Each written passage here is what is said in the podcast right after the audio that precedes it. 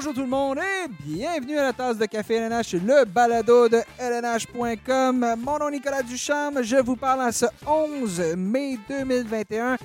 Quelques, quelques jours avant la fin de la saison de la Ligue nationale de hockey pour la majorité des équipes. Là, on est, euh, on va dire, les formations qui vont être des séries éliminatoires, on les connaît tous. donc, euh, on approche vraiment de la fin. là, la, la grande danse du printemps qui s'en vient à grands pas. Donc, euh, ça va être dans les sujets aujourd'hui sur le balado de lnh.com.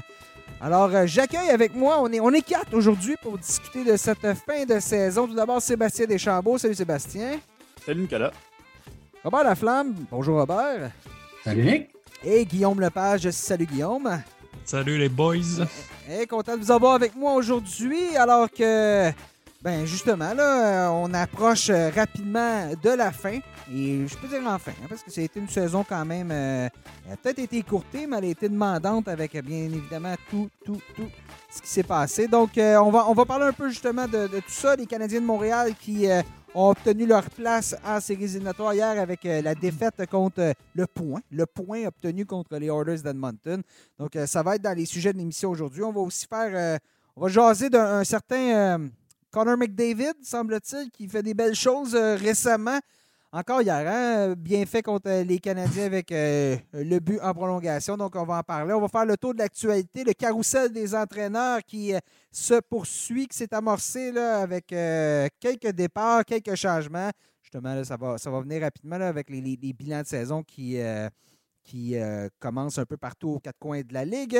Et euh, en deuxième portion d'émission, ben, on va y aller avec euh, nos prédictions pour les différents trophées de la ben, de la Ligue nationale de hockey. Donc, un peu le trophée Hart, le trophée Calder. Donc, nos prédictions, les quatre là-dessus, ce sera en deuxième portion d'émission. Mais, avant de commencer, je vous dis, si vous nous écoutez sur le lnh.com, sur le, le- logiciel, là, la- le, le- le logiciel là, qui est sur euh, lnh.com, sachez qu'on est disponible sur euh, une panoplie, plusieurs plateformes de diffusion euh, de balado, donc Apple, Deezer, Spotify, Google, TuneIn. Faites une recherche, la tasse de café LNH, vous, vous allez nous trouver. N'hésitez pas à vous abonner aussi, comme ça, vous manquerez aucun balado parce que balado, on va en refaire un autre cette semaine vendredi. Donc, vendredi, on va y aller avec nos prédictions pour euh, les séries éliminatoires qui vont s'amorcer samedi. Euh, donc, ce sera à ne pas manquer. Mais bon, allons-y, revenons ici euh, à Montréal, euh, d'où on vous parle bien évidemment par la magie, la magie d'Internet. On n'est pas, on n'est pas réunis, on ne s'est pas vu depuis un an, là, les quatre. là. Ça commence à, Mm. à faire longtemps. Canadiens, bon, allons-y avec les Canadiens qui ont assuré leur place hier dans la défaite contre les Oilers. C'était, c'était un peu plus long, hein, Robert. De, de- disons que j'ai l'impression qu'on avait. c'est que- c'est- corrige-moi si je me trompe, Robert, mais cette équipe-là, les Canadiens, outre les blessés et tout ça, on joue sans réellement d'urgence depuis environ un mois, un mois et demi en raison du calendrier, en raison, bon, les Canucks qui n'étaient pas dans la course, les Flames qui ont de la difficulté à produire. As-tu l'impression que chez les Canadiens, il n'y a jamais vraiment eu de sentiment d'urgence qui, forçait l'équipe à, vraiment assurer sa place rapidement alors que la quatrième place semblait couler dans le béton depuis longtemps? Oui, tout à fait. Ça peut-être été euh, un problème pour l'équipe, Euh, mais effectivement, euh, c'est ça. Ça ça se bousculait pas aux portes derrière, donc on n'avait pas vraiment ce sentiment d'urgence-là. Il y a eu les blessures, évidemment, qui, ont- qui sont venues affecter l'équipe et tout ça.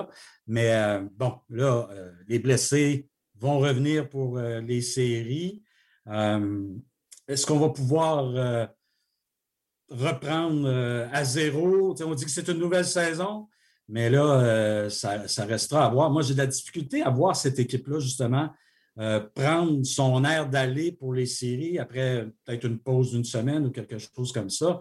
La saison dernière, il y a eu comme trois mois et demi entre la fin de la saison et les séries, puis les jeunes sont revenus avec une attitude complètement différente. Là, il va falloir faire la réinitialisation assez rapidement. Puis, euh, bon, je ne suis pas convaincu. Alors, euh, ça, restera à voir parce que cette équipe-là a montré trop d'inconstance dans son jeu là, dans les derniers mois. Et puis, euh, bon, c'est sûr que on pense qu'avec le retour des blessés, tout va rentrer dans l'ordre, mais ça restera à voir. Là. peux-tu nous faire justement là, un résumé de tout ce qui est la situation des blessures présentement, puis qui revient, qui ne sera pas là, qui est, un cas incertain? Bien, Dominique Ducharme a dit avant le match contre les Oilers lundi que les, on était confiant chez le Canadien que tous les blessés allaient être à leur poste pour le début des séries éliminatoires. Euh, le seul peut-être qui, à mon avis, euh, est incertain est peut-être Philippe Dano. Mm-hmm. Une commotion cérébrale, on ne sait jamais. Euh, bon, semble-t-il qu'il récupère bien chez lui et tout ça. Euh, Carey Price est de retour sur patin, devrait rejoindre l'équipe à l'entraînement au cours des prochaines journées. Je pense qu'il est à l'entraînement ce matin. Il est ce ah oui, c'est ça. Il a choisi son matin quand tu n'es pas là, c'est pour ça. C'est ça. Chez, chez Weber, euh, la même chose. Et puis, bon, euh, Brandon Gallagher est déjà avec l'équipe. Alors, ça regarde bien de ce côté-là.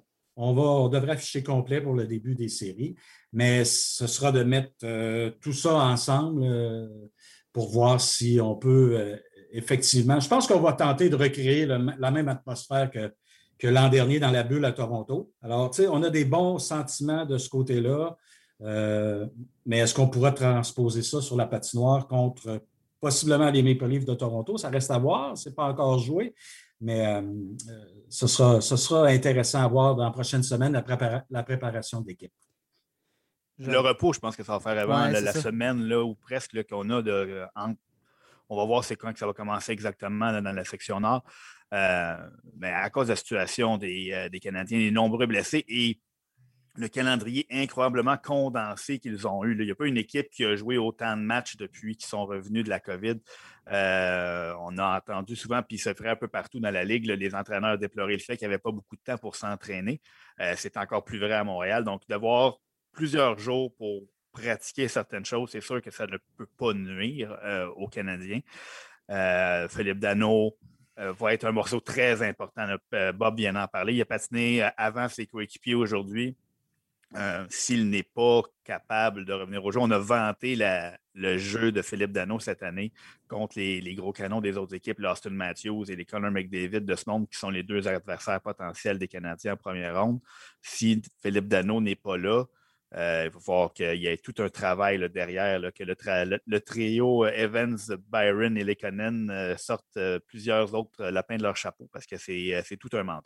Je pense que, je pense que Dano n'aurait pas pu demander un meilleur argument que cette saison-là pour justifier le fait que, le Canadien n'a pas vraiment le choix de, conserver ses services à la fin de la saison. On arrive dans les séries, puis Seb, ton discours est celui de, la majorité des partisans. Philippe Dano doit être là, sans quoi on ne donne pas très cher de la peau du Canadien. Donc, euh, pour lui, c'est un point positif. Euh, puis euh, l'autre point positif que, je vois, moi, c'est chez Weber qui n'a pas joué depuis quelques semaines. ça a commencé à ralentir drôlement dans son cas. Je pense que ça va être très bon. Et puis la même chose du côté de Carey Price. L'an dernier, il avait eu beaucoup de repos avant les séries, il est arrivé tout feu, tout flamme. On va voir, ça va, ça va dépendre vraiment des, premiers matchs. Comme, comme Bob l'a dit, ça va être une question de, prendre confiance dès le départ parce que si le Canadien amorce ses séries avec une ou deux défaites de suite, euh, on pourrait retomber dans la, morosité là, ambiante des dernières semaines assez rapidement. Oui, on a parlé aussi euh, justement de la fatigue. Jake Allen, c'est le gardien qui a, été le plus souvent devant le filet depuis justement que l'équipe est revenue de, de sa pause en raison de la, la COVID. Là. Donc, euh, même Allen, ça se voit dans son jeu, Allen. Euh, c'est pas le même Allen qu'on voyait en début de saison lorsqu'il avait euh, un départ sur deux, un départ sur trois. Donc, ça aussi, ben, ça paraît dans les performances. Quand tu donnes un mauvais but par match, ben, c'est du hockey de rattrapage pour, pour l'équipe. Et, et, justement, c'est contre Toronto. Une chose est certaine, l'équipe qu'on a vue sur la glace face à Toronto lors des trois derniers matchs ne sera pas l'équipe qui va être là en série. Donc, si les les Maple Leafs les ont pris un peu à légère parce que les, Maple Leafs ont clairement été la meilleure équipe lors de ce, trio de matchs-là. Ben, euh, les, Canadiens ont une chance de faire justement comme un peu comme contre Pittsburgh l'année dernière, c'est-à-dire euh, sortir très fort là, et, rapidement mettre un peu l'adversaire sur les talons avec une victoire rapide. Pour revenir à Jake Allen, on a parlé, il y a plusieurs acquisitions de Marc Bergevin au cours de la saison morte, donc on a abondamment parlé, les Tyler Toffoli, euh, les euh, Josh Anderson, mais on pourrait presque avancer que l'acquisition de Jake Allen a été la plus importante du lot compte tenu de la situation. Il y a eu plus de matchs joués que Kerry Price euh, cette saison. Et si on n'a pas un adjoint de sa qualité, peut-être qu'on ne parle pas de, séries éliminatoires. Si on, regarde la moyenne de ce que les, auxiliaires de Kerry Price ont offert au cours des dernières saisons, je ne suis pas sûr que si on donne 29 matchs, Alex Holt donc Kincaid et puis ben, les, Antiniemi des dernières saisons, je ne pense pas que les Canadiens euh, sont encore en position de, se battre pour les séries. Donc, euh, euh, peut-être que la, charge de travail commence à le rattraper, comme aurait rattrapé possiblement n'importe quel gardien qui, a, été de fait aussi souvent que Jake Allen. Mais c'est là qu'on a vu que la présence d'un adjoint de qualité a été très, très, très déterminante cette saison. C'est bon, ce qui s'en vient. il reste un match à la saison des Canadiens contre Edmonton demain ce qui s'en vient pour la prochaine semaine, justement, hier, euh, euh, Bill Daly, commissaire adjoint de la Ligue, a parlé que les, les éliminatoires pourraient commencer euh, vers le 19 mai dans la section nord. Donc, on va avoir une belle grosse semaine de repos pour mettre les choses en place chez les Canadiens. On a Dominique Ducharme, un entraîneur recru derrière le banc, qui n'a jamais vécu ça, une préparation de ces éliminatoires de la Ligue nationale de hockey et qui, contrairement à toutes les années, va avoir plus de temps pour le faire. Euh, ça serait quoi les, je peux dire, les 12 travaux de Dominique Ducharme pour les prochains jours? Ben, moi, je pense que c'est de continuer de marteler son message. Tu, dis, Nick, qu'il n'a pas eu d'expérience l'an dernier. Je pense qu'avec euh, euh, Claude Julien, qui a eu des soucis de santé, il ah, a quand même été appelé à s'impliquer un peu plus à, ce niveau-là. C'est sûr que là, c'est la première fois en chef, mais je pense que euh, c'est de continuer justement de, d'imposer, pas d'imposer, mais en tout cas de, faire euh, comprendre sa structure aux joueurs. Puis c'est ce qu'il mentionnait hier après le match.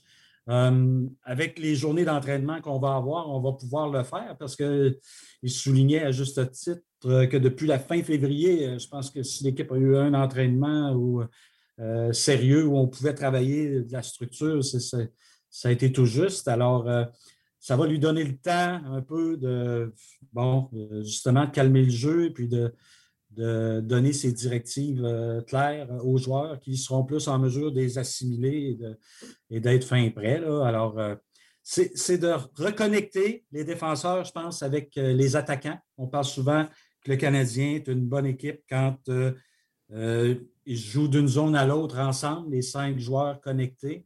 Alors, je pense que ça va être de recréer cette connexion-là Travailler le jeu de puissance, évidemment, et puis euh, le jeu en infériorité numérique également. Alors, c'est parce qu'en série, les unités spéciales jouent un rôle très important, même s'il y a moins de pénalités, peut-être d'appeler, mais quand il y en a, euh, quand on a un, jeu de puissance, il faut en profiter. Alors, je pense que c'est pas mal le défi de la prochaine semaine pour lui. Et il ne faut pas oublier qu'en série, là, on, se prépare pour un seul adversaire. C'est là, qu'on commence à vraiment y aller plus plus précis dans le plan de match des confrontations euh, comparativement à une saison complète. Bon, cette saison-ci, on avait moins d'adversaires euh, à, affronter.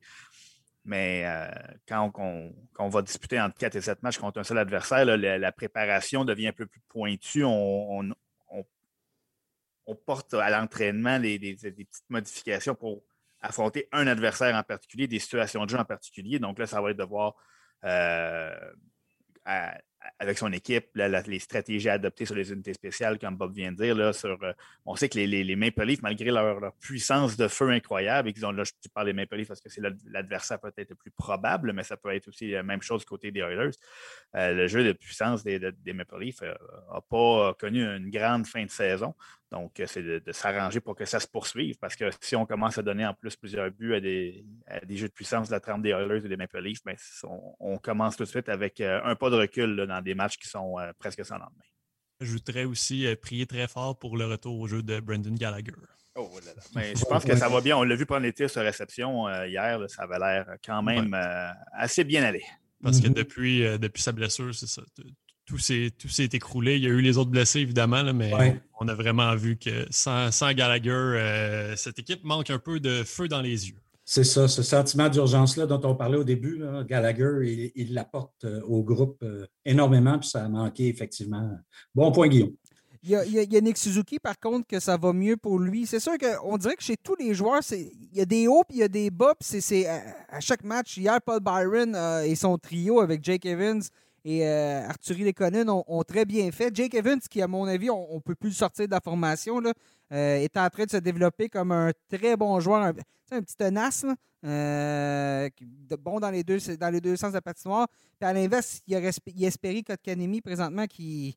Écoute, il l'a pas, ça va pas bien. ça va être quoi le, rôle d'un Kotkanemi en série avec ce qu'il vit présentement? Même chose pour Romanov, les, jeunes joueurs qui vont se retrouver dans, une situation qui est plus difficile. Ben écoute, ça va être. Il y aura beaucoup de choix. Si on parle de la prémisse que tout le monde est en santé, euh, est-ce qu'un joueur comme là présentement, Kotkanemi et Stahl, comme tu dis, je pense que Jake Evans a montré pour le moment qu'il avait son rôle avec l'équipe, donc au centre. Euh, si Philippe Dano est en santé, évidemment, il est là. Nick Suzuki va très bien. Jake Evans, ont montré qu'il était capable de, pivoter une autre, unité. Donc là, il nous reste Eric Stahl et Jesperi Kotkaniemi. Euh, un, joueur qui, a vraiment semble perdu un peu ses repères récemment et un autre qui n'a pas nécessairement livré la marchandise. Mais les vétérans en série, on les, acquiert pour ce moment-là. Euh, donc, euh, si on va simplement jouer des statistiques, peut-être que, que Jesper va amorcer les séries éliminatoires dans les estrades. peut-être comme Cofield qui, qui, va peut-être trouver que ça va vite en série. A, eu, a insufflé beaucoup d'enthousiasme, mais comme, euh, comme l'a souligné euh, euh, Pascal Dupuis tout à l'heure, avant qu'on entre en pour sa chronique, la prolongation en série est à 5 contre 5. Hein, donc, ça va être une autre sorte de hockey. je pense que les partisans sont très enthousiastes. Avec raison, il a monté de très belles choses, mais à très court terme, en série, il a pas, si tout le monde est en santé, peut-être que Cofield va devoir attendre son tour. Mm-hmm. Oui. C'est le brio du trio d'Evans euh, hier euh, ou lundi contre les Oilers euh, va susciter des interrogations, effectivement, parce que les trois font bien ensemble. Alors, ça enlève des options pour, pour d'autres trios, peut-être, comme Kofi, entre autres, mais ça restera à voir parce que, bon, oui, ce trio-là a bien fait hier contre McDavid, mais je regardais honnêtement le match euh, du numéro 97, puis on parlera un peu plus tard de McDavid. mais euh, il a mis euh, la pédale un peu douce. son total de 100 points est déjà en banque. il, y a juste, eu un but de passe. c'était pas, oui, en prolongation, c'est ça, c'est un petit match pour lui. Mais en prolongation à 3 contre 3, ben là, il n'y a plus d'espace. il a pris son air d'aller, mais pendant le match, il n'a pas été nécessairement très, très explosif comme on, peut le voir habituellement. Mais euh, en tout cas, tout ça pour dire que je ne veux pas enlever trop de mérite non plus au trio d'Evans, mais il faut quand même mettre en perspective que le 97 hier n'était pas euh, à pleine vapeur. Mais bon, ce sera intéressant de voir. Il y aura beaucoup d'options si tous les blessés reviennent, justement. Alors, euh, Dominique Ducharme aura tous les outils à sa disposition pour former une formation à son goût je voyais aujourd'hui que Josh Anderson n'a pas pratiqué, euh, pas participé à l'entraînement, euh, une journée de, traitement. Puis je pense que ça se voit. Anderson, même hier, là, il semblait amoché durant le match. Donc, euh, la présence ou non d'Anderson, l'état de santé. là, aux dernières nouvelles, il y a Jonathan Drouin, il n'y a pas de retour qui, qui, semble dans, qui semble dans, le futur près, donc de rapprocher. Donc, on va probablement amorcer les séries éliminatoires sans, sans Drouin. Donc, oui, la, question, c'est de trouver les bons trios parce qu'on a souvent utilisé le blender hein, cette année pour euh, mélanger les choses. Donc, euh, mais, mais, mais bon, on verra bien, là, puis on en parlera plus dans le, balado de vendredi. Mais euh, chez les Canadiens, je pense que le constat, c'est que cette équipe-là va devoir changer beaucoup de choses dans la prochaine semaine pour performer en, séries éliminatoires. Ben, Parlons-en. Bob, tu as ouvert la porte avec McDavid qui, hier, un but, une passe, a atteint le, cap des, des 100 points. T'en as vu des joueurs, Robert, dans l'histoire nationale. Tu as connu les, les Gretzky, tu as connu les Lemieux, tu as connu euh, ben, les Ovechkin et, Crosby plus récemment. Euh, cette fin de saison-là de Connor McDavid qui a décidé en mission pour aller chercher 100 points. On parle là, on parle quand même, si on y va avec la moyenne de points, là, si on se, mettrait sur 82 matchs, on, on parle d'une saison historique, l'une des meilleures de l'histoire. As-tu déjà vu un joueur être aussi dominant que ça, avec une équipe qui, disons-le, autour de lui, si on enlève Dreisaitl, c'est pas... C'est pas, pas une puissance. ça te rappelle quoi, cette fin de saison-là de McDavid? Est-ce que ça te rappelle Aurel Joliette? Aurel Joliette? non, non. je, dirais Wayne Gretzky, par contre. Ouais, hein? Ça, euh, je l'ai vu jouer dans ses meilleures années, tout ça. Puis bon, c'est une domination à la Gretzky, là, parce qu'on regarde, le jeu est tellement rendu rapide. Puis bon, à l'époque de Gretzky, c'était autre chose. Là. Mais maintenant, c'est tellement rendu rapide que McDavid fait paraître les autres autour de lui lents mm-hmm. avec sa vitesse. Puis c'est pas quel, c'est pas quelqu'un qui dépense énormément d'énergie en patinant. Il y a des bonnes foulées, tout ça. Mais ça, il fait ça, on dirait, sans effort en plus. C'est ça qui est, qui est impressionnant dans son cas. Et hier, sur la séquence du but de Kaoun, euh, la passe qu'il a faite en deuxième période, on l'a vu tourner comme sur, on dit un dissous là, euh, au, Québec, mais pour justement couper vers euh, le filet et faire la passe à Kaoun, il avait juste à mettre son bâton au, bon endroit. Alors, c'est tout a l'air facile pour lui. C'est un peu désarmant de regarder ça d'en haut et de se dire, tabarouette, euh, il, est vraiment il est vraiment dans une stratosphère là, différente de, tout le monde. Puis c'est dans la manière, là, je vais utiliser l'expression anglaise, mais on dirait que c'est business as usual. C'est une soirée de quatre points, mais c'est dans la normalité. C'est comme, les points vont venir, l'important c'est qu'on on, gagne. Il n'y a pas de. Il n'y a pas d'euphorie. C'est pas Alex Ovechkin sur la glace. C'est même pas Sidney Crosby. Sidney Crosby démontrait un peu plus d'excitation lorsque. Mais Connor McDavid, c'est bon, ben, j'ai compté, puis j'en ai compté un autre. Puis euh, ah, j'ai quatre mm. passes ce soir, puis j'ai participé à tous les buts de mon équipe. Puis le mot mission, là, parce que veut, veut pas, ça sera pas facile, peu importe qui on va affronter si on atteint le, la, demi-finale, de, ou plutôt la finale, on, va appeler ça comment cette année? C'est la, première ronde, la deuxième ronde. La deuxième ronde, mais je voulais dire la, finale de la section nord, suivie de la finale. Euh, non, après ça, ça va être la demi-finale, puis la finale, mais bon. Peu importe, qui, peu importe qui on, va, qui on va affronter, mais ça semble, comme tu dis, tellement facile, puis tellement. Puis justement, tu parlais de sa vitesse. Je disais quelque chose il y a, quelques mois, puis je ne sais pas à quel point c'est vérifié, mais ça disait que on, a calculé la vitesse des joueurs de la Ligue nationale de hockey. Et Connor McDavid, c'est le seul joueur qui n'atteint pas sa pleine vitesse. Jamais. Et toujours en accélération, d'un bout à l'autre de la patinoire, est toujours en train d'aller chercher l'accélération. Et ce serait le seul joueur de la Ligue nationale de hockey qui est capable de faire ça. Donc, justement, comme tu dis, euh, Bob, Lorsqu'il allume les jets là, en arrière, ça. Il roule, roule au super sans plomb. Euh, il, va falloir mettre des patinoires plus longues pour qu'il atteigne sa, sa, vitesse Ça va au mode international. C'est pas le choix. Là. c'est mhm. vraiment impressionnant. C'est euh, ça fait longtemps que on, sait qu'Ovechkin va marquer des buts, on sait que Crosby allait, mais de chaque fois, que chaque présence, ou presque, quand il est dans une séquence comme présentement, l'atteinte, la, la, route vers ses 100 points, c'était hallucinant. chaque présence, on s'attendait à ce qu'il se passe quelque chose. Et puis, c'est rare qu'il se passe vraiment rien euh, pour les Oilers quand il est sur la glace. C'est vraiment exceptionnel.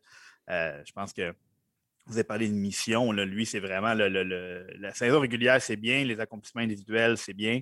Mais là, lui, il, veut gagner en série. C'est un joueur qui veut gagner.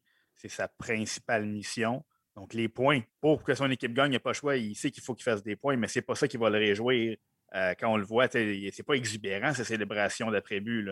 Euh, mais c'est une autre étape vers le but ultime à atteindre. Puis je pense qu'on va voir un, un, Connor McDavid au sommet de son art dans les séries là, en première ronde. Je regarde là, depuis.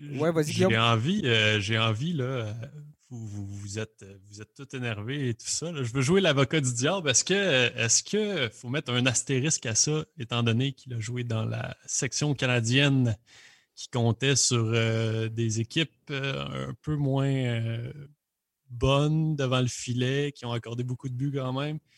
Est-ce que vous, vous accordez une certaine importance aux adversaires que, que, McDavid a affrontés cette, saison? Je vais dire la, chose suivante. On s'entend que depuis l'arrivée du plafond salarial, puis toutes les équipes de la Ligue nationale, il n'y a jamais eu autant de parité dans la Ligue nationale. On est d'accord? Oui. OK? Gretzky, jouait contre des équipes avec certains. Écoute, il y avait des gardiens qui n'étaient même pas sûrs comment se placer, s'il fallait qu'ils soient face à, l'avant ou face à la foule. Ou, euh, je veux dire, les années 80, il y avait des équipes.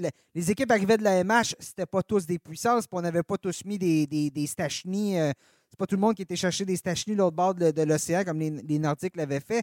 Euh, Gretzky affrontait des équipes de très bas calibre, plus bas calibre à mon avis que ce qu'il y avait dans la section canadienne, dans la section nord cette année.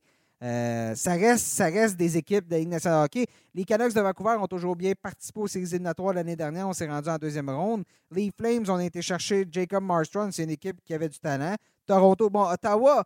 Euh, Ottawa, en première moitié de saison, effectivement, c'était une équipe plutôt mauvaise. En deuxième moitié de saison, on a très bien joué. Les Canadiens.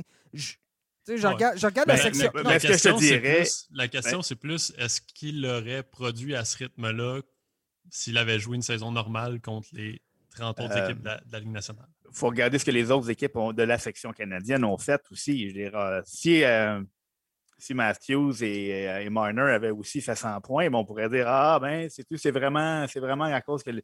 Mais ben, si on regarde, les gros canons des Maple Leafs ont produit, effectivement. Mais si c'était si facile, entre guillemets, ou plus facile, ils vont avoir un astérix non officiel autour des statistiques de cette saison-là. Je veux pas parce que c'est une situation unique, mais je ne pense pas que ça enlève de la valeur. Parce qu'on euh, a quand même, au, sein de la section canadienne, toutes les équipes ont joué contre les mêmes équipes. Donc, euh, si on avait vu un joueur des Canadiens faire 80 points quand la saison de sa carrière, on aurait pu dire Ah ben oui, mais il a joué 10 fois contre les sénateurs.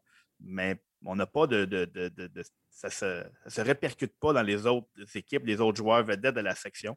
Euh, et, on s'entend, oui, le rythme est un petit peu plus élevé que l'an dernier, mais ça reste un rythme qui est en pleine progression encore. Le, très, très vénérable euh, McDavid qui est encore tout jeune. C'est en effet le point que je voulais soulever, Seb, c'est que McDavid, à 24 ans, entre dans ses années de performance. Puis je pense qu'on a assisté à la naissance d'une méga vedette plus que d'un joueur qui a profité peut-être d'une section dite plus faible pour euh, se mettre en évidence. Alors, tu sais, on n'a pas fini d'en parler euh, de Connor McDavid. Pas qu'on ne l'a pas vu venir dans les dernières saisons, mais je pense que cette année, à 24 ans, vraiment, là, euh, il a éclos là, de la plus grande des façons, puis ça, annonce que des saisons de la sorte pour les prochaines à venir. Là, ce sera vraiment intéressant à voir. et un peu perdu là-dedans, sans, dire qu'on y est, perdu, mais mon Dieu qu'on ne parle pas beaucoup de Léon Dreisaitl dans ces saisons-là. Et puis, dans les grands duos des dernières années, là, euh, c'est possiblement le, meilleur ou l'un des très bons qu'on a eu là, de, de, duo d'aussi bons joueurs. Léon Dreisaitl dans une autre équipe serait la vedette incontestée. Et là, mm-hmm. il, joue les seconds, même si tout le monde s'entend que c'est un très bon joueur, mais quand on pense aux Oilers, c'est d'abord et avant tout à Connor McDavid qu'on va parler. Et Connor McDavid est exceptionnel.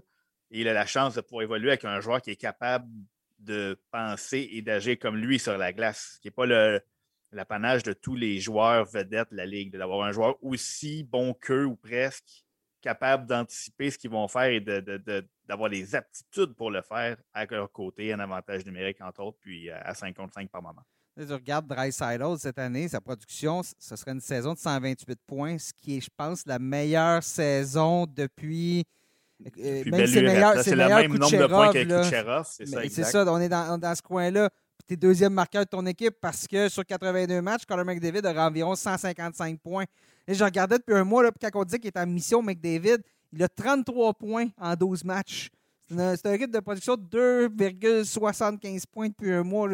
Le plus proche, c'est Brad Marchand. Il y en a 21, mais il a joué 5 matchs de plus. Donc, on est, tu parlais d'Astérix, euh, Guillaume, on, est, je pense qu'on est, on est dépassé ça. On est en train de voir justement ça. C'est très bien résumé. C'est la naissance d'une vedette qui, qui, qui, est en train. Qui est je pense qu'il a, maturé et qu'il a compris beaucoup de choses. Il a compris que euh, comment. comment battre l'adversaire, comment faire face à l'adversité, comment déjouer ça, comment aller chercher le meilleur au meilleur moment. Euh, c'est. On n'a pas fini d'en entendre parler, puis je pense que les, Canadiens et les autres équipes de la, section Nord ont bien hâte de revenir à des sections normales pour ne pas l'affronter aussi souvent par année. Parce que euh, c'est un joueur qui est électrisable. C'est dommage pour les autres marchés. Présentement, ils ne peuvent pas le voir à l'œuvre, mais on, va attendre. S'il peut rester en santé, hein, c'est un peu comme Mario Lemieux, c'est une question de rester en santé, mais s'il peut rester en santé, ce joueur-là a, les aptitudes des aptitudes incroyables pour dominer dans la Ligue nationale de hockey d'aujourd'hui. Euh, on n'a pas fini. Là. On poursuit avec. Euh, bon, on parlait de McDavid, on a parlé des séries éliminatoires. Justement, bon, on en a parlé un petit peu des séries éliminatoires. Ça commence samedi. avec les Bruins de Boston qui vont Les Bruins et les Capitals, c'est déjà annoncé. Le reste, à mesure que les, les, confrontations vont se confirmer, on va avoir un horaire complet. Euh, on sait que ça commence samedi, c'est ce qui est coulé dans le béton. on a quelques affrontements qui sont déjà décidés, mais tant qu'on n'aura pas le, portrait d'ensemble, euh, le, calendrier va être annoncé au fur et à mesure. Donc, euh, donc au moins, on va, avoir, on va du hockey. C'est ça, il n'y aura pas de longue pause. Ce qu'on connaît au niveau des affrontements, les Penguins de Pittsburgh vont affronter les Islanders de New York, les Capitals de Washington vont affronter les Bruins de Boston et les Hurricanes de la Caroline qui. Non, euh, oui, les Hurricanes sont les prédateurs. prédateurs. Et on va avoir une série la santé du Sunshine State, c'est-à-dire les, les, Panthers contre le Lightning de Tampa Bay. Donc, euh, euh, ça va être à suivre. Les, Panthers Lightning, c'est une des séries que j'ai hâte de voir. Mais bon, tout ça, on va en reparler vendredi lorsque toutes les courses vont être réglées partout. Donc, ce sera dans notre prochain balado.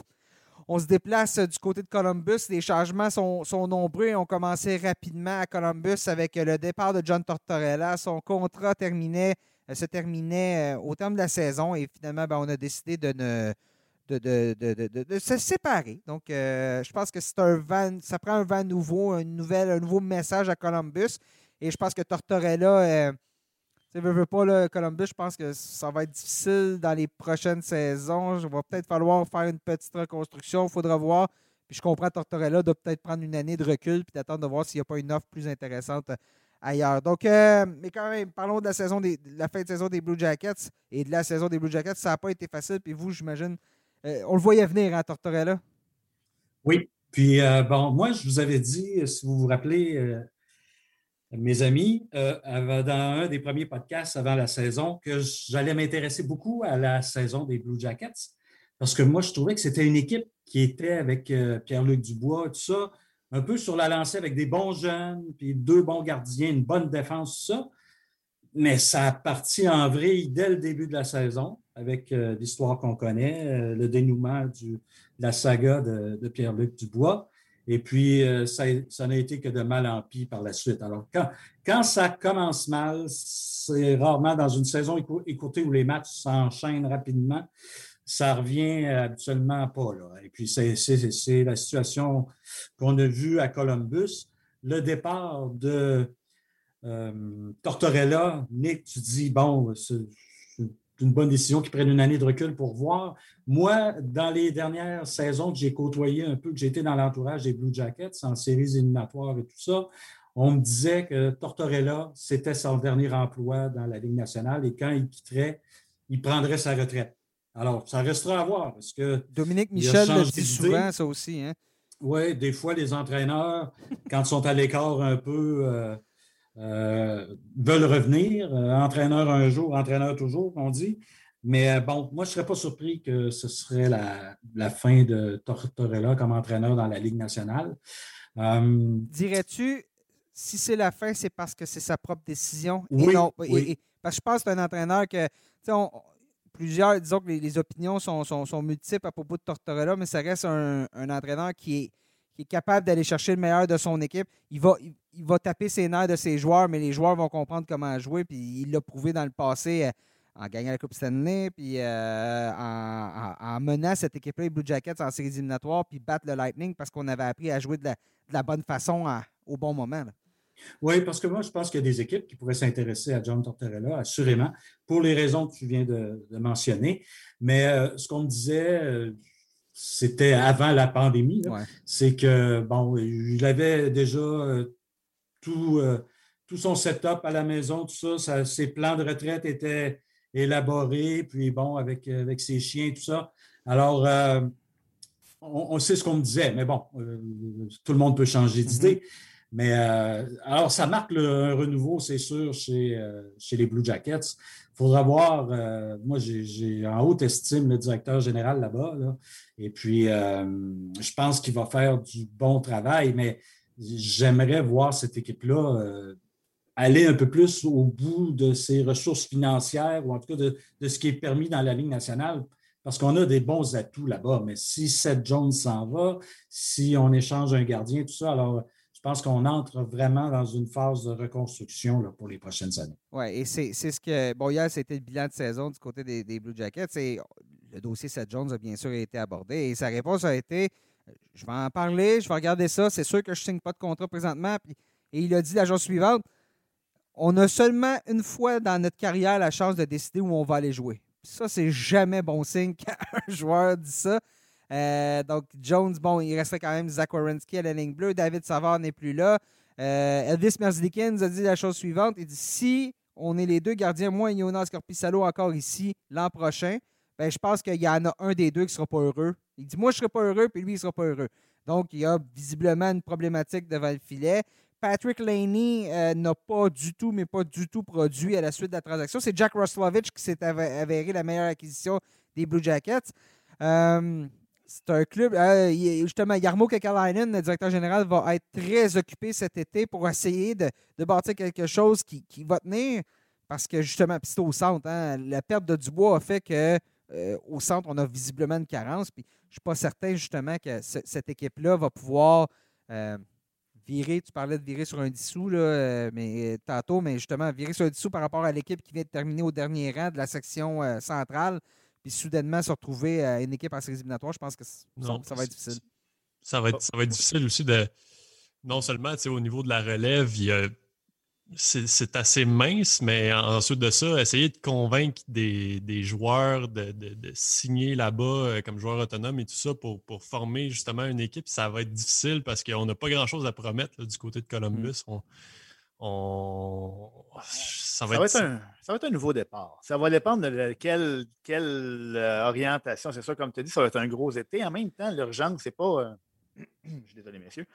Euh, Seth Jones est encore sous contrat pour une autre année. Les deux gardiens sont encore sous contrat pour une autre année. Donc, c'est tous des dossiers qui peuvent se régler, qui, ont, doivent pas se régler euh, d'ici l'ouverture du marché des joueurs autonomes. Donc, on a une légère marge de manœuvre. Ça peut prendre jusqu'au début de la prochaine saison, mais c'est sûr que les décisions qui vont être prises, disons, dans les six prochains mois, euh, vont dicter l'allure de, la direction que cette équipe-là va prendre. Et là, en fonction de ce qui va avoir été fait, ben là, comme Guillaume est en train de dire, les, joueurs autonomes qu'on va vouloir attirer, ben ça va. C'est sûr que si on s'oriente vers une longue reconstruction, c'est beaucoup moins attiré. Puis on a tellement, justement, les, tu parlais, Guillaume, des choix de repêchage. L'année qu'on a voulu absolument gagner une ronde, puis on a tout donné pour. Euh, on a donné beaucoup de joueurs.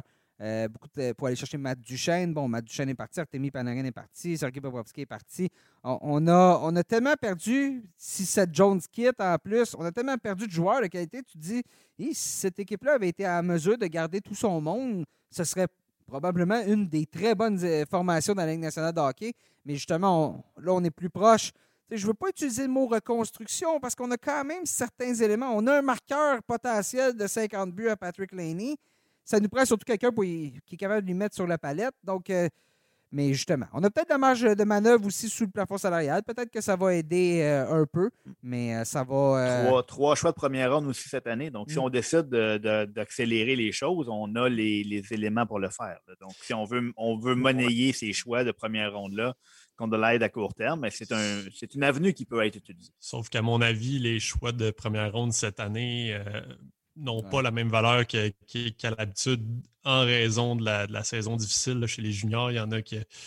Au, au, niveau du dépistage, ça a été très compliqué. Puis euh, je pense que c'était le, directeur général des Capitals qui disait ça dans un de ses points de presse parce qu'il avait cédé un choix de première ronde pour Anthony Manta. Puis il disait On a l'impression qu'on va pouvoir mettre la main sur un bon joueur qu'on veut, même en fin de première ronde, euh, en deuxième ronde même, parce qu'il y en a qui vont glisser parce que justement, les, ils n'ont pas été vus par, par tous les dépisteurs. Donc, c'est peut-être pas la bonne année pour avoir euh, trois choix de première ronde ben comme ça sur la main. Puis à l'inverse, ça peut, ils peuvent trouver trois pépites aussi en première ronde puis euh, se, retrouver avec. Ça va être un exercice intéressant de faire le retour sur le repêchage dans 10 ans. Là. Ah oui, euh, on, va en lire plusieurs sans doute. on passe d'un entraîneur qui change d'emploi à un autre, Rick Tockett, qui lui aussi, bon, d'un commun accord, a accepté de se séparer avec les Coyotes de l'Arizona.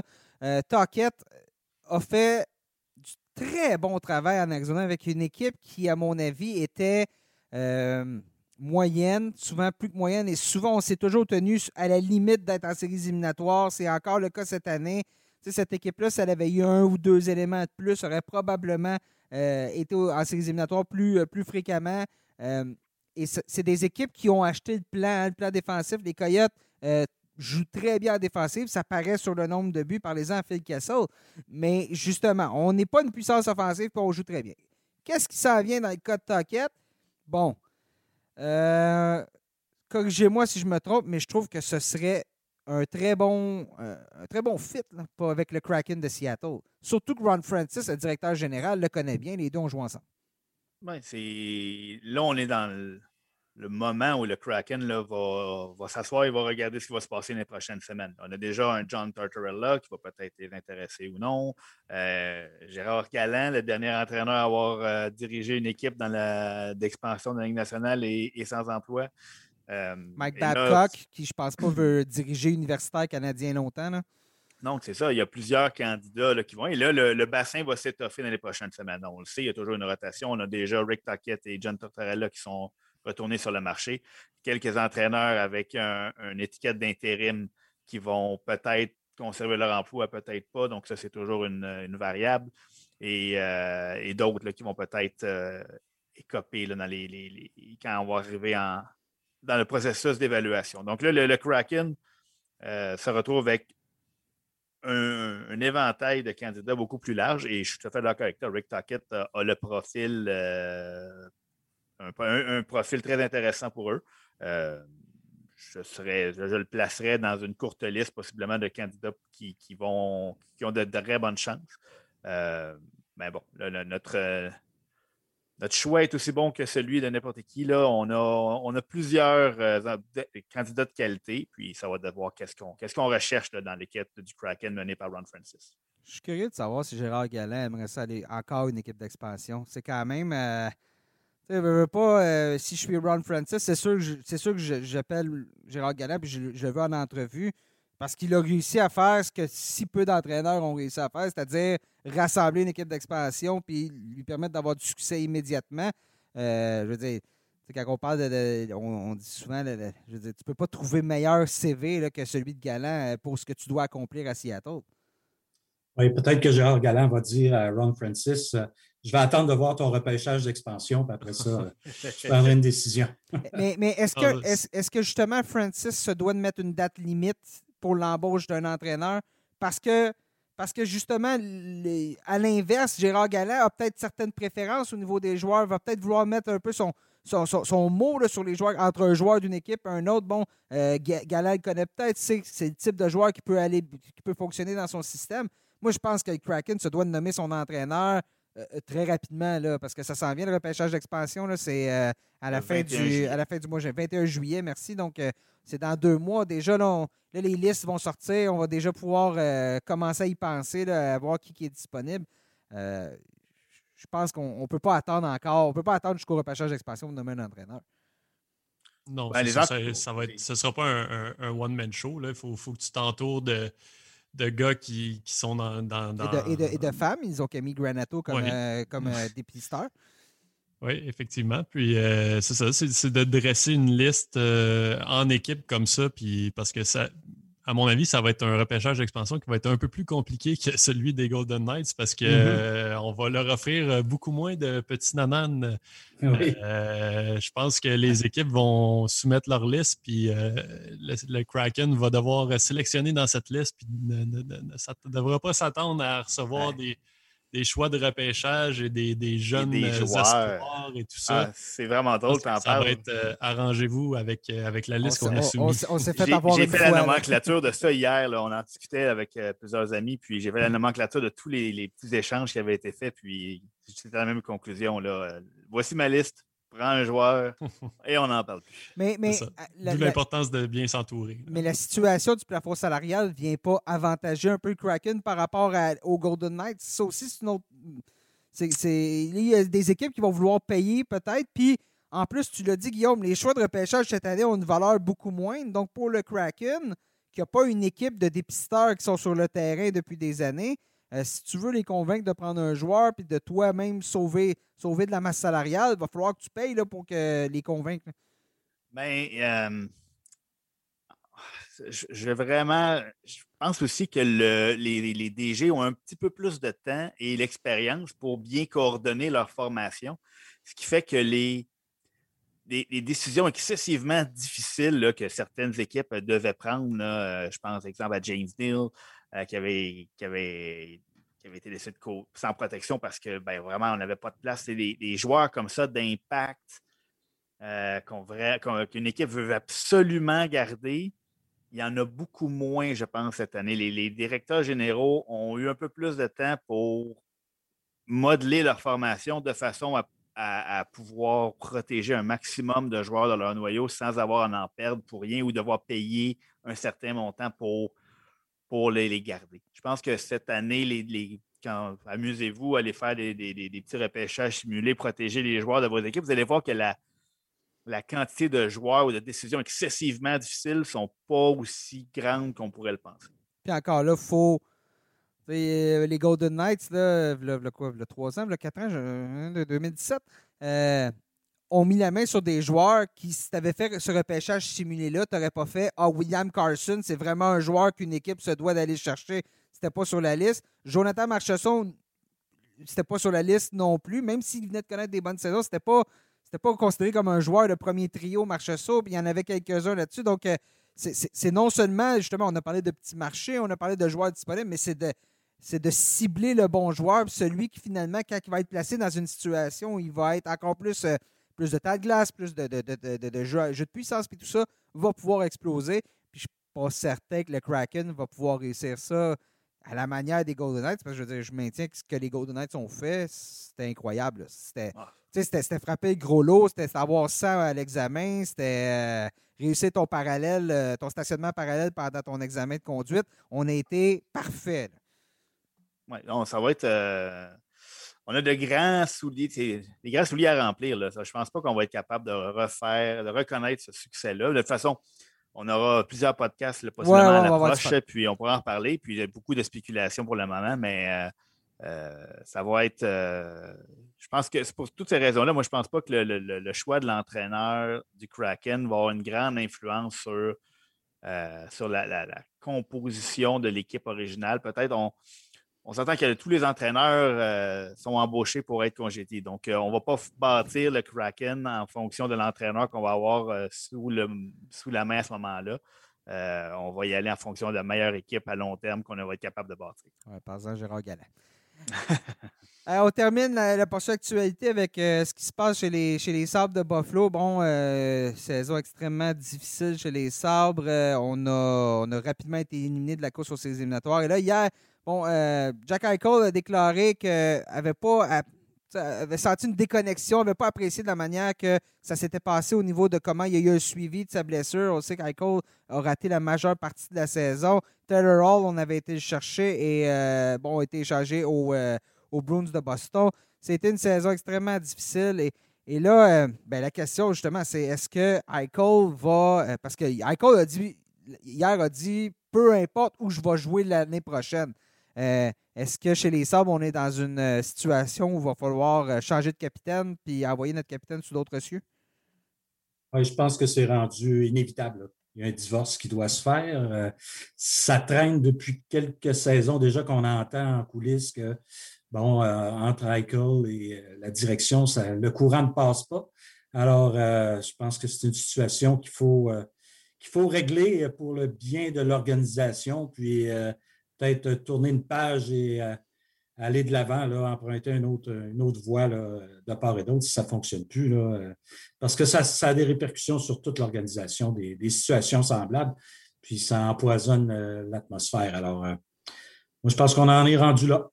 Ça, puis on, en a parlé avec Martin Biron quand il est venu faire un tour sur, sur le balado, puis c'est la culture, la culture d'équipe, l'environnement, tout ça, c'est depuis que Jack Eichel est là, c'est pas sa faute à lui, mais depuis qu'il est là, on n'a pas participé aux séries, euh, c'est difficile d'année en année, donc un petit changement d'air pour le joueur et pour, euh, pour l'organisation. Je pense que c'est, on est rendu là, puis ça ne ferait pas de tort à personne. Ben, c'est que ça va faire en sorte que le, on avait déjà amorcé un, plan de relance qui était un peu autour de lui. Donc là, ça serait de, retarder encore le, retour des, des, sables. Là, on, on, a, on a parlé des entraîneurs tout à l'heure. Là, on a un entraîneur avec une étiquette d'intérimaire derrière le banc. Donc là, si on fait un choix d'aller dans une autre direction derrière le banc, on essaie de ne pas se tromper. On a eu déjà quelques entraîneurs depuis, plusieurs années là, euh, chez les Sabres. on a une interrogation devant le filet. Qu'est-ce qu'on va faire devant le filet? Là? On a Dustin Tokarski présentement qui est le meilleur gardien. Là, on, a, euh, on a vu enfin euh, Uko Pekka Lukonen qui, qui, est arrivé, qui est supposé être le futur de l'équipe devant le filet. Donc, c'est bien débrouillé. mais on a, on a, nos deux gardiens, numéro 1 et 2, qui deviennent joueurs autonomes sans compensation. On a des joueurs autonomes avec compensation. Qui, qui, vont avoir besoin de nouvelles ententes. Et là, on a des, des décisions à prendre. Rasmus Dalin, Sam Reinhardt, qui a potentiellement été le meilleur joueur de l'équipe cette année. Euh, Rasmus Ristolainen a, toujours semblé pas être particulièrement heureux à, Buffalo. c'est sa dernière année de contrat l'an prochain. Donc, il y a plusieurs décisions qui vont être difficiles à prendre, tout dépendant si on décide de garder ce noyau intact ou si on, prend le, premier plan de relance et on le, on le met de côté, on passe à autre chose et on, y va avec notre deuxième plan de relance. Il y a, plusieurs, plusieurs éléments, là, les, les euh, euh Cousins, Casey Middlestat, qui, qui, sont sur place. Rasmus Dalin a été quand même le premier choix au total. On a parlé de Lukonen devant le filet. Donc, il y a, il y a, des, il y a des éléments en place. Jack Quinn, leur dernier choix de repêchage de, de première ronde. Donc, on ne repart pas de rien, surtout si on parle de joueurs, tous les joueurs qu'on a nommés, les, les Dalin, les Rustalainen, les Reinhardt, les euh, qui appartiennent à l'équipe. Donc, on ne va pas avoir, euh, si on décide d'emprunter une, autre euh, avenue, une autre, réinitialisation, on va monnayer ces éléments-là. Donc, on va avoir des éléments en retour. Donc, ce n'est pas, pas complètement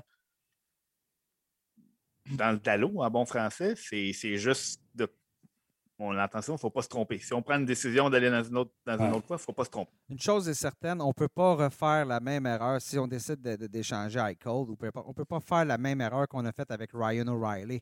Hein, on se souvient, O'Reilly à, Buffalo, ce que les gens disaient, ah, c'est pas un leader, ne transporte pas l'équipe, on s'attendait à plus. Échanger à Saint-Louis, puis devient, gagne le Conn devient un leader, devient tout ce qu'on s'attendait de lui à, à Buffalo. Et c'est pas juste qu'on l'a échangé. Euh, on a échangé, c'est un joueur, tu sais, je, considère que c'est un. Je veux pas dire joueur de concession, mais c'est un, élément primordial que tu dois avoir dans ton équipe. On avait eu Tage Thompson, Vladimir Sobotka, Patrick Berglund, un premier choix qui ne joue pas présentement en nationale, de fin de, je pense que c'était le dernier choix de la, première ronde parce que euh, Buffalo avait gagné la Coupe Stanley. Et euh, un choix de deuxième ronde. Donc, il n'y a aucun élément qu'on a reçu dans cette transaction-là qui aide cette équipe-là et peut-être même qui aidera cette équipe-là parce que Thompson, c'est loin d'être certain. Ryan Johnson aussi. Puis le deuxième choix, tu l'as dit, Guillaume, euh, ça se peut qu'on se retrouve avec euh, je ne veux pas dire un peu n'importe quoi, mais un choix qui est vraiment, vraiment moins certain. Donc, tu ne peux pas perdre un Ryan O'Reilly, l'échanger et obtenir rien, comme tu ne pourras pas faire ça pour Jack Eichel. Euh, les valeurs que tu vas devoir recevoir vont, absolument devoir être meilleures que ce que tu as eu pour euh, O'Reilly. Et la bonne nouvelle, ben, c'est que ce n'est pas le même directeur général, c'est Kevin Adams. Mais encore là, Kevin Adams, pas beaucoup d'expérience. Il l'a jamais été. C'est son premier emploi comme directeur général. toute une commande pour une recrue. Euh, je suis très curieux de voir comment il va pouvoir passer à travers, tout ça. Oui, messieurs, on va. Euh, qui dit fin de saison dit euh, bilan, bilan au niveau des performances. alors, on va y aller pour nos prédictions pour les trophées, les différents trophées de la Ligue nationale de hockey. Donc, après cette saison, on va faire ça rapidement parce que le balado s'étire. Euh, messieurs, je veux. Ben, écoute, je vais poser la question, puis vous avez le droit de ne pas être euh, de mon avis ou euh, d'amener quelqu'un d'autre, mais pour le trophée Hart, voyez-vous quelqu'un d'autre que Connor McDavid? Je pense qu'on va s'entendre assez rapidement. Ouais. vous m'aurez posé la question il y a. à la mi-saison, j'aurais eu, j'aurais eu d'autres candidats. Écoute, je pense que dans les tout dépend de la définition qu'on a. On a plusieurs. Les années où on a des, débats un peu plus, euh, un peu plus difficiles que d'autres. Euh, mais vraiment, quand on parle de joueur le plus utile, si on enlève ce joueur-là de la formation, si on enlève un joueur d'une formation, comment son équipe se débrouille et enlever Connor McDavid et Oilers, mais là, je pense qu'il n'y a pas plus évident comme définition que ça. C'est euh, non, selon moi, ça devrait être unanime. Oui, puis euh, justement, avec la définition du joueur le plus utile à son équipe, normalement, lorsque le deuxième marqueur de la Ligue nationale de hockey est, dans la même équipe, je pense que ça règle le cas que ça ne devrait pas être un des deux joueurs. Mais là, je veux dire, avec le, il y a 20 points d'avance, 21 points aujourd'hui sur Dreisaitl. C'était la, bougie d'allumage. Euh, a permis, a permis aux, aux de, faire les, de participer aux éliminatoires même à un moment donné dans la saison chez les Oilers, il y avait Mike Smith qui connaissait une super année, mais je veux à un moment donné. à, part, à part McDavid, peut-être Crosby, parce que Malkin a été blessé, parce qu'on a eu énormément de blessés chez, euh, chez les Pingouins. Donc, je trouve qu'il répond quand même très bien à cette, euh, cette définition-là. Euh, bon, Jack Getzel est là, mais je pense pas que c'est le, même niveau. Mais sinon, McKinnon.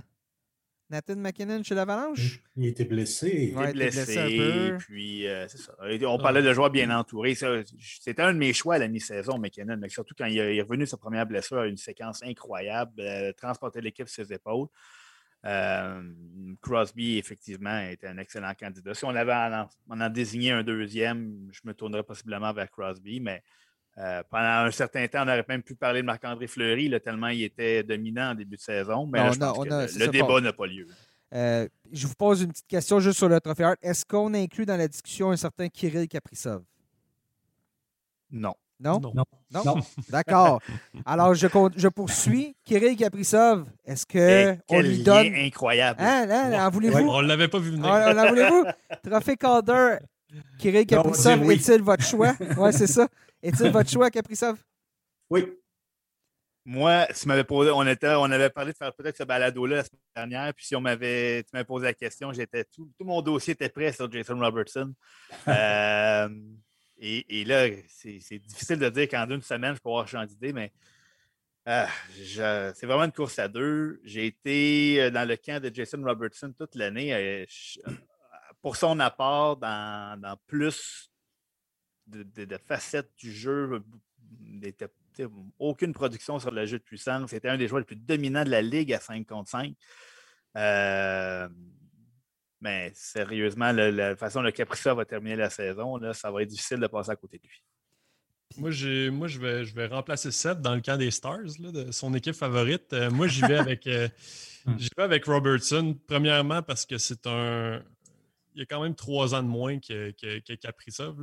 Dans, dans, le dossier du Calder, moi, je trouve ça que je trouve que c'est un élément à, prendre en compte. Euh, je suis allé voir aussi le, nombre de buts marqués par match. Chez les deux équipes, tu as, 3,28 chez le, Wild, 2,79 chez les Stars. Donc, c'est une équipe qui compte moins de buts. On a une différence seulement de 6 points entre les deux. Puis, euh, je crois que Kaprizov a joué 3, matchs de plus. Donc, euh, là, on a un gars 3, ans plus jeune qui n'a pas d'expérience dans une ligue pro. On s'entend que Kaprizov a trois saisons dans la KHL derrière la cravate. Donc, tous ces éléments-là font en sorte que, j'ai envie de, le donner à, Robertson, qui est sorti d'un peu nulle part. Je pense qu'en début de saison, si quelqu'un l'avait sur son bulletin de vote pour le Calder, euh, c'est, un, sacré euh, devin. Mais, euh, Je l'avais dans trois poules, ça compte-tu? Ou non.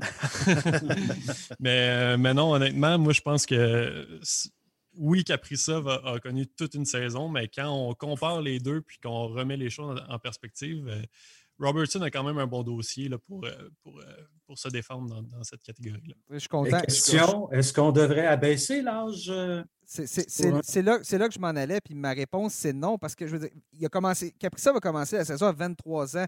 La majorité des recrues dans la Ligue nationale de hockey commencent à 22, 23 ans.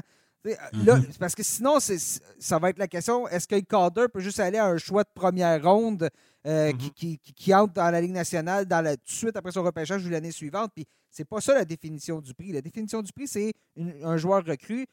Je me souviens dans le test, c'était Sergei Makarov qui l'avait remporté avec 31 euh, ou 31 ans. Là, je comprends la problématique, mais, mais la réalité, c'est que si Kaprizov, Kaprizov non plus, c'est pas un joueur autonome qui, qui a excellé dans la, la, la KHL et qu'on a signé. C'est bel et bien un choix de repêchage des, euh, du Wild du Minnesota. Donc, il a suivi le processus normal d'un joueur européen, c'est-à-dire va jouer un peu plus longtemps dans, dans sa ligue euh, professionnelle en Europe. Mais si Kaprizov c'était venu en, Amérique du Nord et avait joué trois saisons ou deux saisons dans la Ligue américaine, qui reste une ligue professionnelle de haut calibre, est-ce qu'on aurait la discussion présentement? Je pense pas. Je pense que ce, serait, serait, normal. Il y a une différence entre, mettons, la, Liga ou la SHL en Suède et la, KHL, qui est quand même la, deuxième meilleure ligue au monde. Je comprends, mais c'est aussi un joueur russe. Ça explique aussi pourquoi il, joue, là. Je veux dire, c'est le passage obligé, entre guillemets, d'un joueur russe. C'est juste les circonstances qui ont fait ça, mais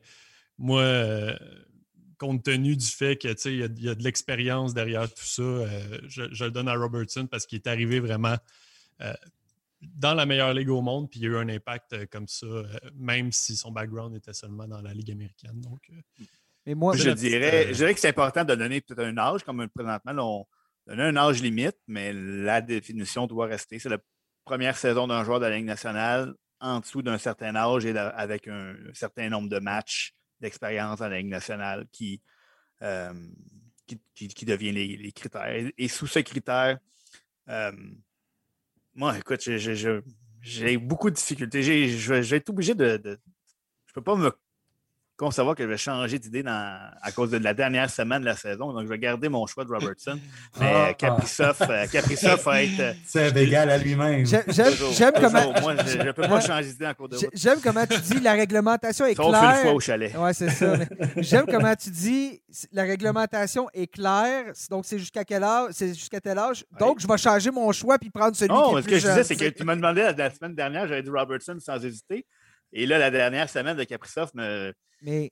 C'est sûr qu'elle a été exceptionnelle, puis on regarde les statistiques, tout ça, mais je, je si elle avait connu la même semaine au mois de février, euh, ah, ça n'aurait pas eu plus d'incidence. Donc, mais tu parles. il tellement on, on, a un, un recency bias. C'est ce qui arrive récemment, on dirait que ça marque les esprits. Donc, Kaprizov va tellement bien terminer la saison qu'il va évidemment peut-être figure de favori, mais moi, je pense que Robertson a connu une saison plus euh, efficace, dominante au sein d'une équipe moins outillée que. Mm-hmm. oui, puis effectivement, mais en même temps, qui avait mis le Wild euh, à égalité ou presque avec l'Avalanche du Colorado en, fin en début de saison? Personne. Tu, tu dis c'est une équipe mieux outillée. Avant la saison, personne disait que cette équipe-là était mieux outillée. Je pense que c'est là, moi, pourquoi je choisis Kaprizov et j'enlève absolument rien à, Robertson. C'est une superbe saison, mais je pense que l'impact de Kaprizov au sein de son équipe a été supérieur euh, à, ça de Robertson parce que justement, les buts en prolongation, euh, il a été une bougie d'allumage d'un club qui était vraiment, euh, à mon avis, sur la ligne entre participer aux séries éliminatoires ou non. C'est pour ça que je donne à Kaprizov en respectant la réglementation du trophée, c'est-à-dire il y a une limite d'âge, il respecte la limite d'âge, il n'a jamais joué dans la Ligue nationale de hockey avant. Ça compte, c'est une saison recrue. C'est pour ça que j'y été avec ça. Mais euh, c'est clair, comme euh, je ne sais pas qui disait, mais c'est une course à deux. Il n'y a pas d'autre euh, choix possible. Mm-hmm. Trophée Jack Adams, je continue dans mes belles transitions. Quelle saison, Dean Evason et des, du Wild du Minnesota? Donc, tout ce que je viens de dire est, mon argumentation, mon argumentaire pour l'entraîneur du Wild du Minnesota, parce qu'on n'a pas vu venir cette équipe-là. Cette, cette formation-là termine pas très, très haut, près on n'est pas loin du trophée des présidents. On est à quelques points du trophée des présidents. Donc, euh, c'est mon choix. Messieurs, je veux vous entendre. Ben, moi, j'abonde dans, le même sens, euh, Nick. C'est mon choix également, euh, pour les mêmes raisons. Cette équipe-là, on ne la voyait pas du tout sous le radar. Et puis, bon, fait plus que surprendre. On va entreprendre les séries vraiment en bonne position. Et ça va être intéressant à suivre le Wild en, série. Alors, mon choix, c'est Dean également. Moi, j'y vais avec euh, Rod Brindamour euh, du côté des Hurricanes. Euh, c'est une saison quand même exceptionnelle. On mm-hmm. parle d'une équipe là, qui était rendue à ce stade-là dans, sa progression et tout ça, mais quand même, Rod Brindamour, je me souviens, c'était en 2019 qu'ils ont atteint la finale de l'Est contre les Bruins. Ouais, oui, oui, 2019. J'avais couvert cette finale de l'Est-là, puis, tu sais, Rod Brindamour, juste la, sa, stature, ce qu'il hein? impose, j'ai vraiment l'impression que c'est un, entraîneur qui est très apprécié dans, le vestiaire. Un, ça a l'air d'être un, player's coach, un, entraîneur pour, pour, lequel tu veux évoluer, pour lequel tu veux te défoncer, tout ça. c'est un peu le même genre de capitaine qu'il était à l'époque. Donc, euh, euh, j'ai l'impression, malgré tout le talent, toute la jeunesse qu'il y a dans cette équipe-là, que l'entraîneur a eu un, grand mot à dire sur le, fait que cette équipe-là, euh, la sauce a pris, comme on dit. Puis, les Hurricanes, cette année, c'était une Ça fait quelques années qu'on est en montée chez les Hurricanes. C'était une année où tout devait tomber en place. Tous les éléments étaient là pour tomber en place. Une bonne attaque, une superbe défensive, puis un, bon tandem de gardiens. Bon, on n'avait peut-être pas prévu qu'Alex Nedeljkovic, en plus, allait s'ajouter, puis tout ça. Et, c'est là qu'il a bien réussi, Brindamour. C'est de. Il y avait des attentes, puis les attentes ont été comblées. Ça fait que mm-hmm. c'est vraiment le cas. Sébastien? Ben, écoute, ça, c'est le trophée que j'ai le plus de difficultés là, à, décerner parce que le, travail de l'entraîneur, euh, oui, c'est comme sur ma liste, j'ai des Nevason, Gérald Brindamo, des, des équipes qui, soit qu'on n'attendait pas ou qu'on a finalement qui atteignent finalement les attentes qu'on avait placées en elle. Mais un entraîneur comme Mike Sullivan à Pittsburgh, euh, cette année, euh, on commençait à se demander, je pense qu'il y en a certains d'entre nous, je pense que moi le premier, je n'avais pas placé les Pingouins en série cette année à cause de la section dans laquelle ils évoluaient, euh, le noyau qui vieillissait, on avait plus ou moins garni la profondeur, multitude de blessés. Et là, on regarde aujourd'hui, classement section ouest, il y a un Y à côté des Penguins de Pittsburgh qui se, sont débrouillés sans, sans Kenny Malkin pendant une bonne partie de la saison. Une, euh, une, ligne bleue qui a été décimée. Donc, est-ce que Mike Sullivan devient un candidat? C'est la même chose qu'on disait année après année quand John Cooper menait son équipe au trophée du président, mais tout le monde s'attendait à ce qu'il gagne le trophée du président. Est-ce qu'il devient un moins bon entraîneur? Est-ce qu'il a un moins bon impact? Euh, donc, euh, mon premier choix reste Rod Brenamo pour les mêmes raisons que, Guillaume a dit. Mais euh, je trouve que c'est un. On, récompense souvent un entraîneur qui a mené l'équipe qui a le plus surpris, alors qu'un entraîneur qui a pris une équipe qui devait finir première et qui a fini première est peut-être pas moins méritant. Je pense que Sullivan n'était pas venu en tête, mais ouais, c'est une excellente candidature. Puis c'est année après année, Sullivan. À vrai dire, Sullivan, ce qu'on s'attend à lui chaque année, c'est de prendre une équipe qui va être rempli de blessés, puis quand même lui permettre de, de, terminer au, sommet du classement. Juste, même, Babcock, ne le remportait pas, le, trophée euh, Allen, parce qu'il l'a gagné une fois, même si on disait tout le monde entendait pour dire que c'était le meilleur entraîneur de la Ligue à l'époque. Mhm. Il l'a remporté juste une fois. Oui. Euh, en terminant sur le, sur le sujet, pensez-vous que Joel Kenville avec les Panthers va s'inviter ah. dans, la danse? Parce que les Panthers non plus, on ne les voyait pas là. Tout à fait. Non, puis c'est ça, c'est J'en parlais avec Anthony Duclair euh, la semaine dernière, puis c'est des acquisitions là, au cours de la saison morte. Là, ça a été des petites acquisitions ici et là. Pas des gros noms, mais euh, on a réussi vraiment en l'espace d'un court camp d'entraînement. Après ça, il y a eu le, délai en début de saison pour les Panthers, mais on a vraiment réussi à, faire prendre la chimie dans cette équipe-là. Puis euh, Joël Canville, évidemment, qui probablement a eu son mot à dire là-dedans. Euh, j'ai le goût de, parler, j'avais envie de parler des, Panthers comme euh, les Golden Knights de 2017 là, qui s'appelaient les Misfits, mm-hmm. euh, des joueurs qui, n'avaient pas leur place dans d'autres équipes, mais qui ont finalement trouvé leur niche. Duclair en est un, Wenberg, Veragi. et, on a perdu le meilleur joueur de notre équipe, ou, du moins, en tout cas, un des meilleurs, pas le meilleur, mais Aaron Ekblad. Mm-hmm. La saison s'est terminée au milieu de saison. Donc, Aaron Ekblad, de réussir ça, de terminer devant le Lightning de Tampa Bay, puis pas très loin des Hurricanes, sans Aaron Ekblad, avec un gardien, euh, Bobrovski, disons qu'il y a eu des gros hauts des gros bas, puis malgré tout, justement, c'est, je pense que Kenville se doit être dans la discussion, mais c'est une, c'est une belle année. Je pense que c'est une année où on peut. Euh, il y a place à discussion, c'est vraiment pas coulé dans, le béton. Trophée Norris remis au meilleur défenseur de la Ligue. Je veux vous entendre parce que là, là aussi, je pense qu'il y a place à discussion. Est-ce que c'est l'année où euh, euh, l'ami Christopher Le va, finalement recevoir un peu de, reconnaissance? Euh, pour les raisons qui m'ont poussé à suggérer Sullivan tantôt, moi j'avais Chris Le sur ma liste. on parle de, trophée Norris. sans dire que c'est le trophée hard des défenseurs, c'est c'est pas seulement les statistiques offensives. Évidemment, Christopher Le a des statistiques offensives incroyables, mais il est de toutes les missions là, à Pittsburgh. Il a été, surtout cette année, il y a eu plusieurs blessés à la ligne bleue des, euh, des Pingouins. Il est resté en santé cette saison en plus, euh, Christopher. Donc, c'est, ça va être difficile de, détrôner Victor Edman parce que c'est un défenseur exceptionnel. Euh, par contre, si on avait à identifier une saison où Christopher Le pourrait recevoir cet honneur, j'irais cette année avec lui. si on, on regarde l'ensemble de l'œuvre, euh, je pense qu'il y a plusieurs qui vont, surtout ceux qui, voient le trophée Norris récompenser un défenseur qui s'est démarqué offensivement. Un joueur comme Adam Fox va peut-être recevoir des, votes. Il a une saison incroyable.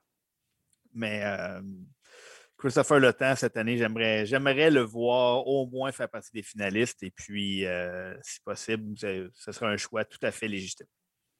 Euh, j'aurais pas dit ça avec sa première moitié de saison, mais Adam Fox, justement, c'est mon choix parce qu'il a connu une année incroyable au sein d'une équipe où ça n'a pas nécessairement été facile. On a fait preuve, euh, on, a, fait face à de, nombreux défis. Souvenez-vous, en début de saison, c'était Tony D'Angelo qui était sur euh, le jeu de puissance. D'Angelo se fait, réussit à décide de se faire tasser de l'équipe par ses actions. Euh, Fox, Fox joue en avantage numérique. Fox joue en désavantage numérique. Joue 24 minutes par match cette année. 47 euh, points en 55 matchs. Ça semble tôt dans sa carrière, mais je veux dire, statistique avancée, Fox, il est dominant. Je n'ai pas d'autre option que lui-même. On peut parler d'Edmund, de Le Temps, mais je ne sais pas si Fox va le remporter parce que souvent, les, les gens qui votent vont peut-être pas l'avoir vu assez à l'œuvre. Euh, il y a souvent une question de réputation, de, de, joueurs, qui sont bien établis. Mais euh, c'est mon vote. Puis, à mon avis, Fox va être un défenseur à suivre dans les prochaines saisons parce que c'est incroyable ce qu'il a fait avec les Rangers cette année. Moi, euh, tu parles d'Adam Fox, puis Seb parlait de Christopher Le Temps.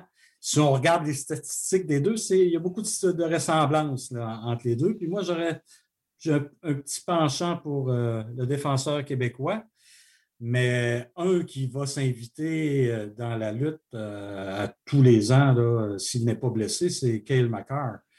Il a raté des matchs cette mm-hmm. saison, mais ce jeune-là est vraiment dans une classe à part. Quand il joue, on le voit depuis son retour au jeu. L'avalanche il fait super bien, tout ça. Mais je suis d'accord avec Seb. Moi, mon choix va pour euh, Christopher euh, Le Temps cette, euh, cette saison. Souvenez-vous, l'an passé, quand on parlait des, de Macar et Quinn Hughes pour le, trophée Calder, c'est fou la différence entre ce que Macar a fait cette saison, à quel point il a progressé, puis Hughes, ça a été plus difficile. Et comme tu dis, Macar, on n'a pas, pas fini d'en parler. Guillaume, Là, il n'y a personne qui prend Victor Edman euh, dans, l'équipe. on te laisse. On te laisse. Ben, moi, moi honnêtement, euh, c'est un bon point que tu as apporté, Seb, avec euh, Christopher Le Temps, parce que moi, c'était pas, pas dans mes choix. Je voyais ça plus comme une lutte à deux avec Edmund puis, puis Fox. mais comme Nick en a glissé un mot, c'est souvent une, question de réputation.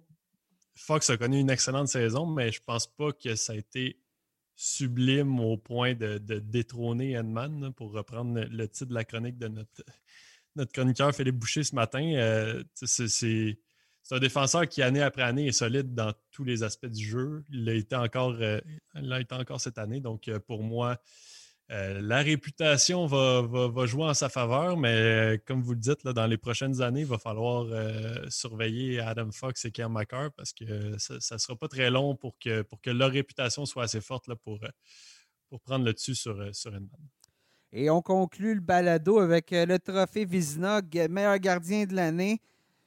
Messieurs? Oh. Qui se lance en premier? Parce que ben, écoute, je, vais, y aller en premier parce que c'est mon travail d'analyser les gardiens de la Ligue sur le, sur le site web de la LNH pour les poolers. Et mon choix est André Vasilevski, tout simplement parce que c'était le deuxième gardien, après Hellebuck, le plus utilisé dans la Ligue cette année. Parce que, on dit tout le temps après année, ouais, mais il y a une puissance devant lui, puis c'est toute une équipe. Ben, cette année, Stamkos a raté beaucoup de matchs. Euh, Kuchera va pas jouer. Ça n'a pas été une année aussi facile euh, qu'à l'habitude chez, les, euh, chez le Lightning. Le front, droit du Lightning en défensive, c'est loin d'être une puissance. Donc oui, on a des bons éléments en Hedman, en Sergachev, en McDonough, mais de l'autre côté, c'est très, très moyen. Donc, c'est pas, c'est pas vrai qu'André Vasilevski a la vie facile. Puis cette année, je veux dire, 31 victoires, c'est plus que tout le monde. Son pourcentage d'arrêt 925, c'est parmi les meilleurs de la Ligue. Moyenne de but accordé 2,21, on est dans les meilleurs. 5 blanchissages. Il n'y a rien présentement quand je regarde les statistiques.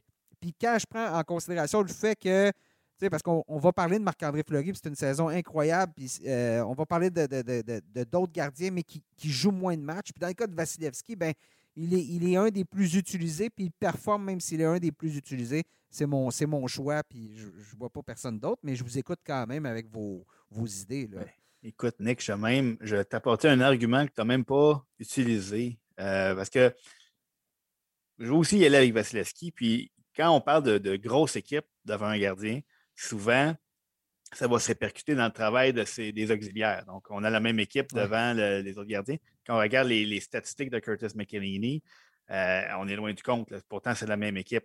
Donc, quand un gardien qui joue derrière une grosse équipe fait énormément mieux que ses auxiliaires, ça donne un indice sur oui, il y a une bonne équipe, mais il faut quand même que le gardien fasse la différence derrière. Et Andrei Vasilevski, euh, dans les différentes statistiques, exemple, les, buts qui sont sauvés par rapport à, la moyenne, les, des statistiques qui sont complètes un petit peu, euh, fait partie des meneurs avec évidemment Marc-André Fleury qui, va, qui doit absolument se retrouver parmi les finalistes. Moi, je vois une lutte à, deux, en fait, entre lui et puis euh, entre Fleury et Vasilevski.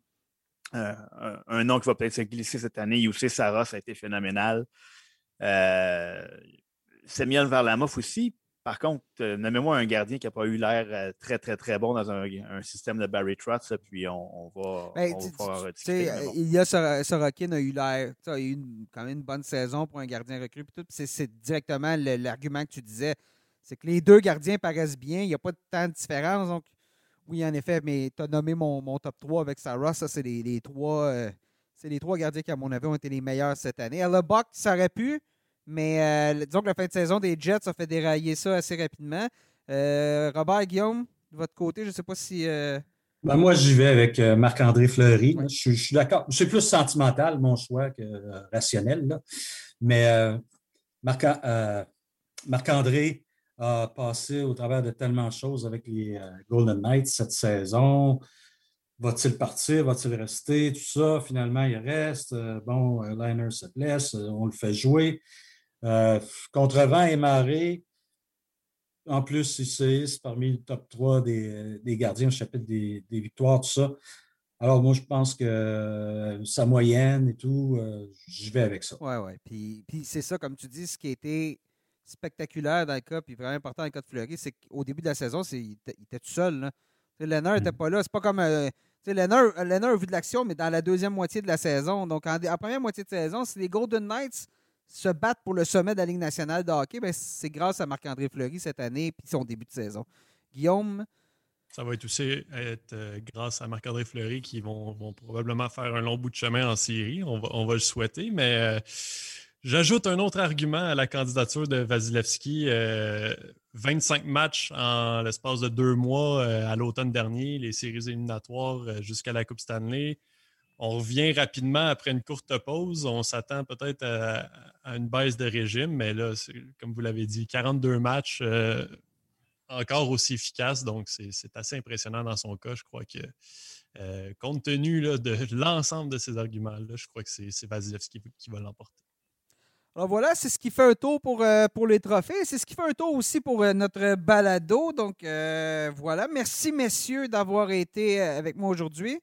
Merci, Nick. Merci, les boys. Merci, Nick. Prochaine. Ça fait plaisir. Euh, Guillaume, parle-nous un peu, euh, avant, de, terminer. Tu, euh, tu viens d'aller dans la bulle de la LHJMQ.